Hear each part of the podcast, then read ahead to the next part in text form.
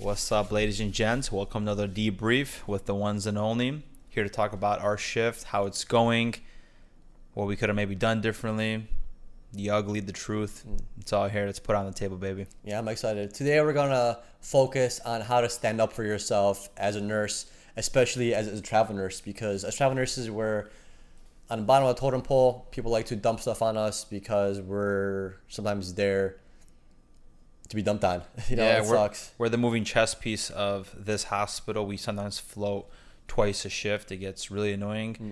And even making a schedule, man, we're at the bottom of the totem pole where we just get the scraps. So Yeah. staff gets a schedule, the per diem staff gets a schedule, then the travelers just fill in the blanks. And to be honest, our schedule hasn't been the best.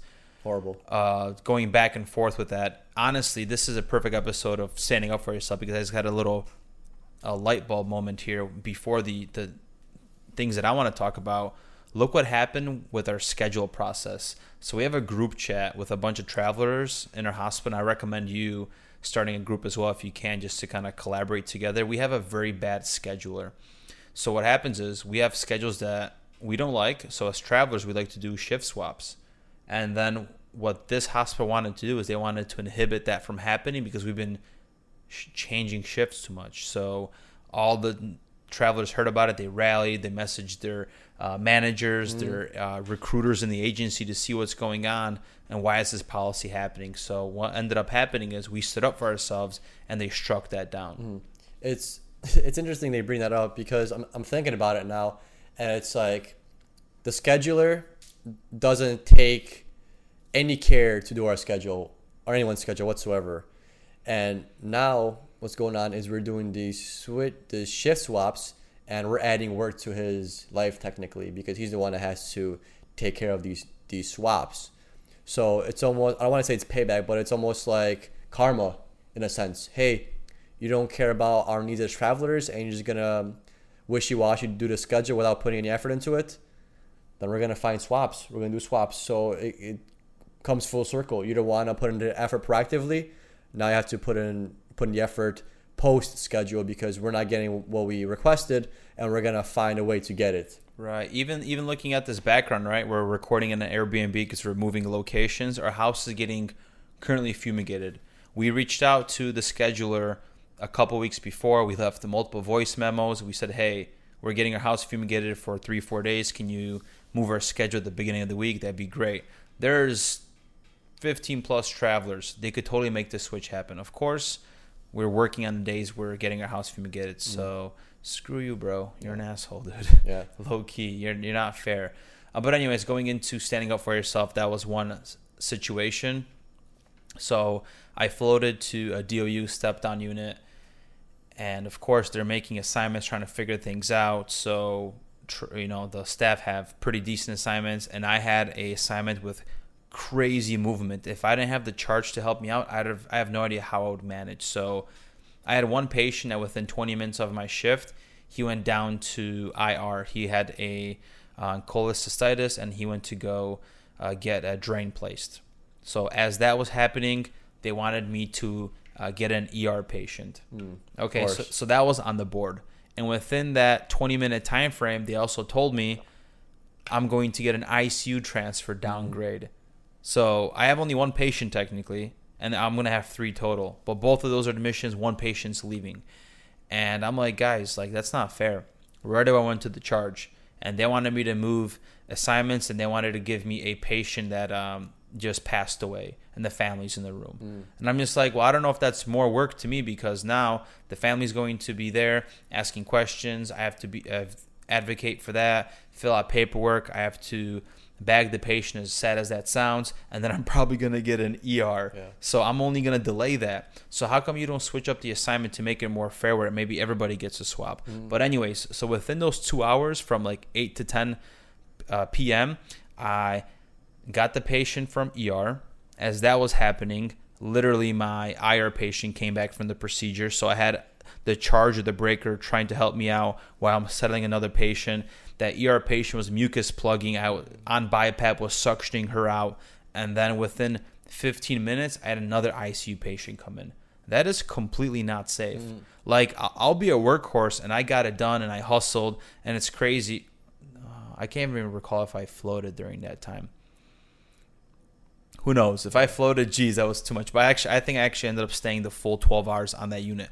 But it's just not fair to be thrown around like that. Where I understand that there's nurses that are coming in from the previous night and they want the same assignment, that doesn't mean that the acuity is going to change. And maybe as a charge nurse, you have to adjust the assignment to make it work for everyone. Mm. Just because there's two, three nurses that have the same patient, and then one nurse is going to be struggling and swimming or sinking in this case, like that's not fair. You have to create that balance. Yeah, yeah definitely. I didn't have too much trouble in the, the in this rotation with getting the like decent acute patients, but there was one event that comes to mind I had a DKA patient and one empty bed. And when I came on shift, I was treating DKA, and then like around uh, 7:20, they, they were calling a report from the from the ER, and I was told I'm getting another DKA patient, and I'm like, you know, in, in Chicago, I would have easily taken two DKA patients, but here in California, you have a little bit of more wiggle room and you know room to say say things. Give so, me a princess. Yeah, yeah. So I was like, hey, talking about charge. I'm like, hey, I'm getting another DKA patient. It might be a little too much because what if somebody goes hypoglycemic or we have really bad bad labs uh, coming into a DKA patient? So I tried to kind of finagle my way into not getting two DKA patient because there was there's so this hospital isn't super acute, which is kind of it's very nice.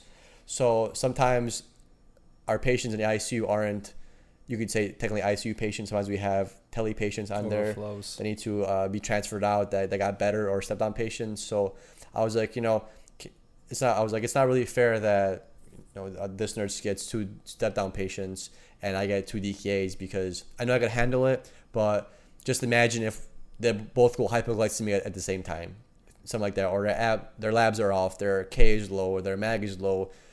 It could, it could be it could be an issue. So I kind of convinced them to kind of give me one DOU patient and one DKA because you really you really don't know DKA.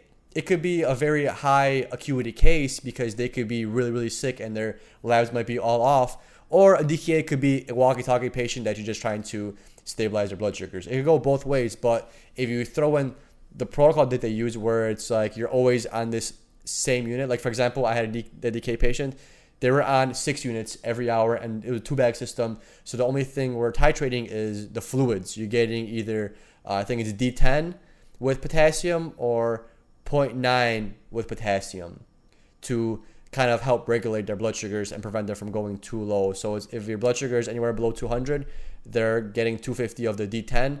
If their blood sugar is between 200 and 250, they're getting half D10, half 0.9, and if they're above 250, they're getting just the the the point out with the with the potassium. And I don't like this protocol to be honest. Right. And the fluids might change depending on uh, what's going on. Because I had a patient on uh, same thing DK, and it was on half normal saline with ten uh, with ten milliequivalents of K versus mm. twenty, and then D10. So it's it's a little bit weird how they do it, but I guess yeah. it's safe. Yeah, in, we should do an episode case. about different DK protocols because to be honest, I prefer the one where you titrate insulin because I feel like you're doing more and it's and you're pushing less less insulin or you're pushing more insulin when you need it instead of maybe just having a, a one unit base one unit base of like six or five and just waiting to hopefully it normalizes because I, I had that, that I had a recent patient not the same shift but a different shift where she was on five units and her sugar was coming down super quick quick. It went from like 355 to like 280 something then it was 214. Then it was like 156. And then when it hit six o'clock, so that same patient that dealt with, not the same patient, the same patient I'm talking about right now, that patient was on two system with the, just the set unit rate. So her blood sugar was going down real quick. And then the protocol is once the blood sugar is under, I think, 200, 250, you stop the insulin drip and then you check the blood sugar every hour for two hours and then you check it again four hours later. So when I turned that insulin drip off and I gave her the sub Q insulin, an hour later her blood sugar went from like 131 to 86. And I was like, oh shit, she's probably gonna be hypoglycemic when I check it again. And I checked it again. The second hour where insulin was was off, it was 47. Damn. So you're, you know, if you were on the other protocol where titrating the insulin, when she's in the in that 100 range, the 200 range, you would down titrate it. But here you, you don't. So it's a little bit unfortunate. And I feel like it throws people more into hypoglycemia Yeah. because you're not down training and you just keep getting that that five units, that five five units or five units or the six or the nine, depending on how bad their sugar is, and you're never really going down on insulin until you get that threshold, and then you're just stopping it. But Right. realize that you still have these insulin running through your bloodstream. Yeah, that, that's one thing I just thought about when you're mentioning that is I'm not sure how insulin gets exactly excreted, but if it's through the kidneys or whatever and your creatinine is elevated, that's going to take a little bit longer to excrete. So now you're over over flooded with insulin, and you might have, like you said, these hypoglycemic events. Yeah, yeah. But it's interesting. So, uh, also while we're on DKA, I'll just mention real quick uh, the anion gap because for some reason I was thinking to myself, I'm like, what the hell is the anion gap? Like you know how you sometimes have those brain farts as- as a nurse Yeah. where like you knew it last week, but for some reason you can't remember it this week. I was trying to figure out like what the hell is the anion gap? So I had, I had to look it up. So basically, anion gap shows how acidic your your, your blood is. So a high anion gap means you're more acidic. A low anion gap means you're more more basic. Just a fun fact. 'Cause I was like trying to figure out like anion gap. Why the hell do we look at anion gap? CO2. I know why we look at CO2 because we want less CO2. We don't want an acidic environment. But I'm like, I couldn't figure out what the hell the anion gap was. Yeah. Yeah, yeah. There's just so much in the medical field. Like there's different s- specialties of doctors, and as nurses, you just have to know everything and figure things out. So I totally get it when that when that happens, man. Uh, I'm just gonna share another experience that I had, less about patients, more about just standing up for yourself. And before I talk about this scenario, I just wanted to mention whatever I expressed on the show as far as how unfair it was. I told the charge nurse about that after the event, everything settled down because it's not about what you went through and how difficult it was. It's to create that safe environment so mm-hmm. the next nurse doesn't get screwed over or has that same situation because I was able to handle it and go out my way and have the patients be safe, but maybe the next nurse might feel overwhelmed, might miss something, mm-hmm. and error might occur. And it's funny that it happened. Now I just realized that I did have a little mistake. I hung, you know how you're doing potassium, you have to do like 40 MEQs and it's 10 MEQs every hour in the bag. I was running around so fast that I didn't scan the bag. I just hung the potassium. And then another nurse was helping me out and she was supposed to hang up potassium. And she asked me if I hung the other bag earlier. Hmm. I'm like, I did. Oh. And then I look at the computer. I'm like, oh, I didn't scan it. I'll do that hmm. later. So yeah, it just becomes unsafe because you're juggling so much. Yeah. In this scenario, I floated from who knows what floor because we float so much to oncology. Hmm. And usually, what happens is at 10 o'clock, you find out if you have to float 10 p.m. By 11 to 11:30, they want you on that unit. But it becomes busy sometimes where you're finishing up meds, something happens with the patient, maybe you got admission in the beginning of your shift. You're trying to finish charting because there, there's no way you're going to chart on other patients in a different unit. So I always have a rule of thumb: I'm not going to leave this unit until I finish charting. I show up there at like 11:45 p.m. and the nurse says, "I got to go home. I have to be up in the morning." Hands me a piece of paper and leaves and gives me these four patients. And I was just mind blown, guys. I was baffled. I'm like, "How is this possible? This has never occurred to me. How is this even mm. legal, right?" For me, it's just more about mutual respect as a nurse. Just give me the damn report because this is just something that we do. It was like an old school Filipino nurse and just handed me the paper, straight business, hasta luego. I'm like, damn. And right away, I went to the charge. I'm like, hey, like, uh, I'm okay with doing this because, you know, I'll look up a patient on the MAR, look at a note. We were critical care. We could figure it out. It's not too bad. But it's just the etiquette and the mm-hmm. respect of that. And the charge nurse told me that that they didn't want her to go into overtime, so she had to already leave mm. before midnight. Business. And I'm just like, what about patient safety? Isn't that our priority in the hospital? Patient centered care, aka, and you just dip like that. So that was just rude to me. Mm. Um, I try to stand up as much as I can for myself there, but I don't know if that mistake is going to happen again. But I just say that's not fair and that's not safe. Hopefully, someone heard me.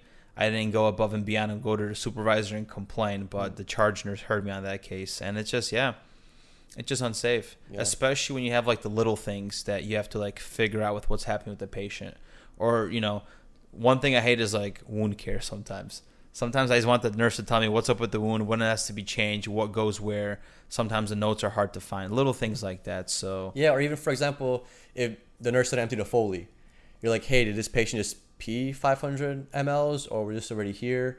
Or imagine that patient being being too low intermittent suction, and there's like 500 of of uh, bloody sputum in that. You're like, hey, did this happen before she left? She charted that there's that she counted for 300, but there's 500 in, in the chamber. Did that 500 j- just come out, or should I subtract that 300? Like something simple like that. We're just like, damn, you don't know because if it's 500 out in the last half hour because because she left, that's a lot. That's a lot of volume.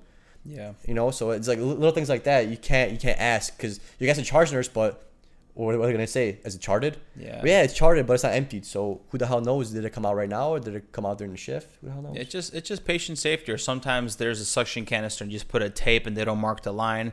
You're trying to figure out what your what your output. Should you call the doctor? Is this really 500 and it's a something to worry about?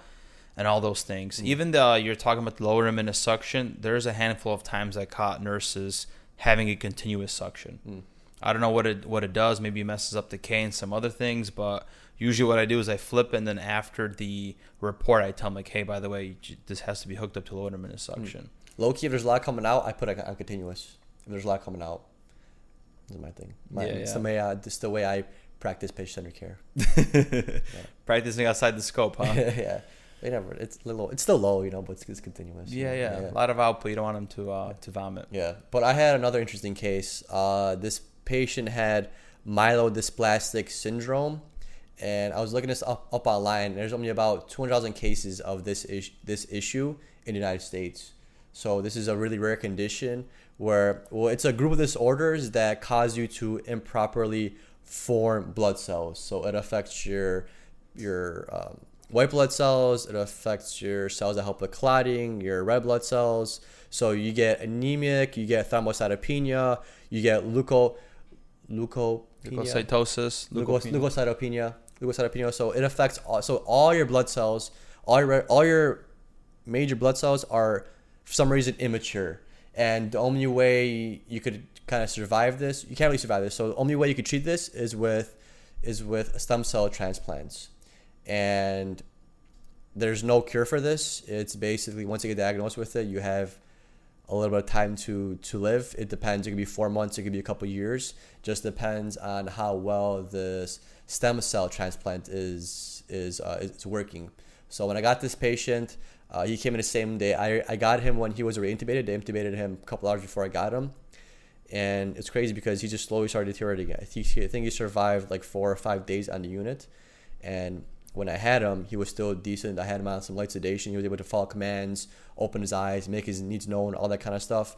I took him down for ultrasound of the chest, abdomen, pelvis, just to, because he was also had an infection going on. They weren't really sure what his infection was. We're trying to check all the boxes, so I took him down for that. And like I lowered him a little bit, I had him flat, and he was descending from me, so we kind of rushed it and stuff. But every day he started deteriorating more and more. So I had him about two days later, and he wasn't following commands anymore. He was getting ens- encephalop- encephalop- encep- he was getting encephalopathy.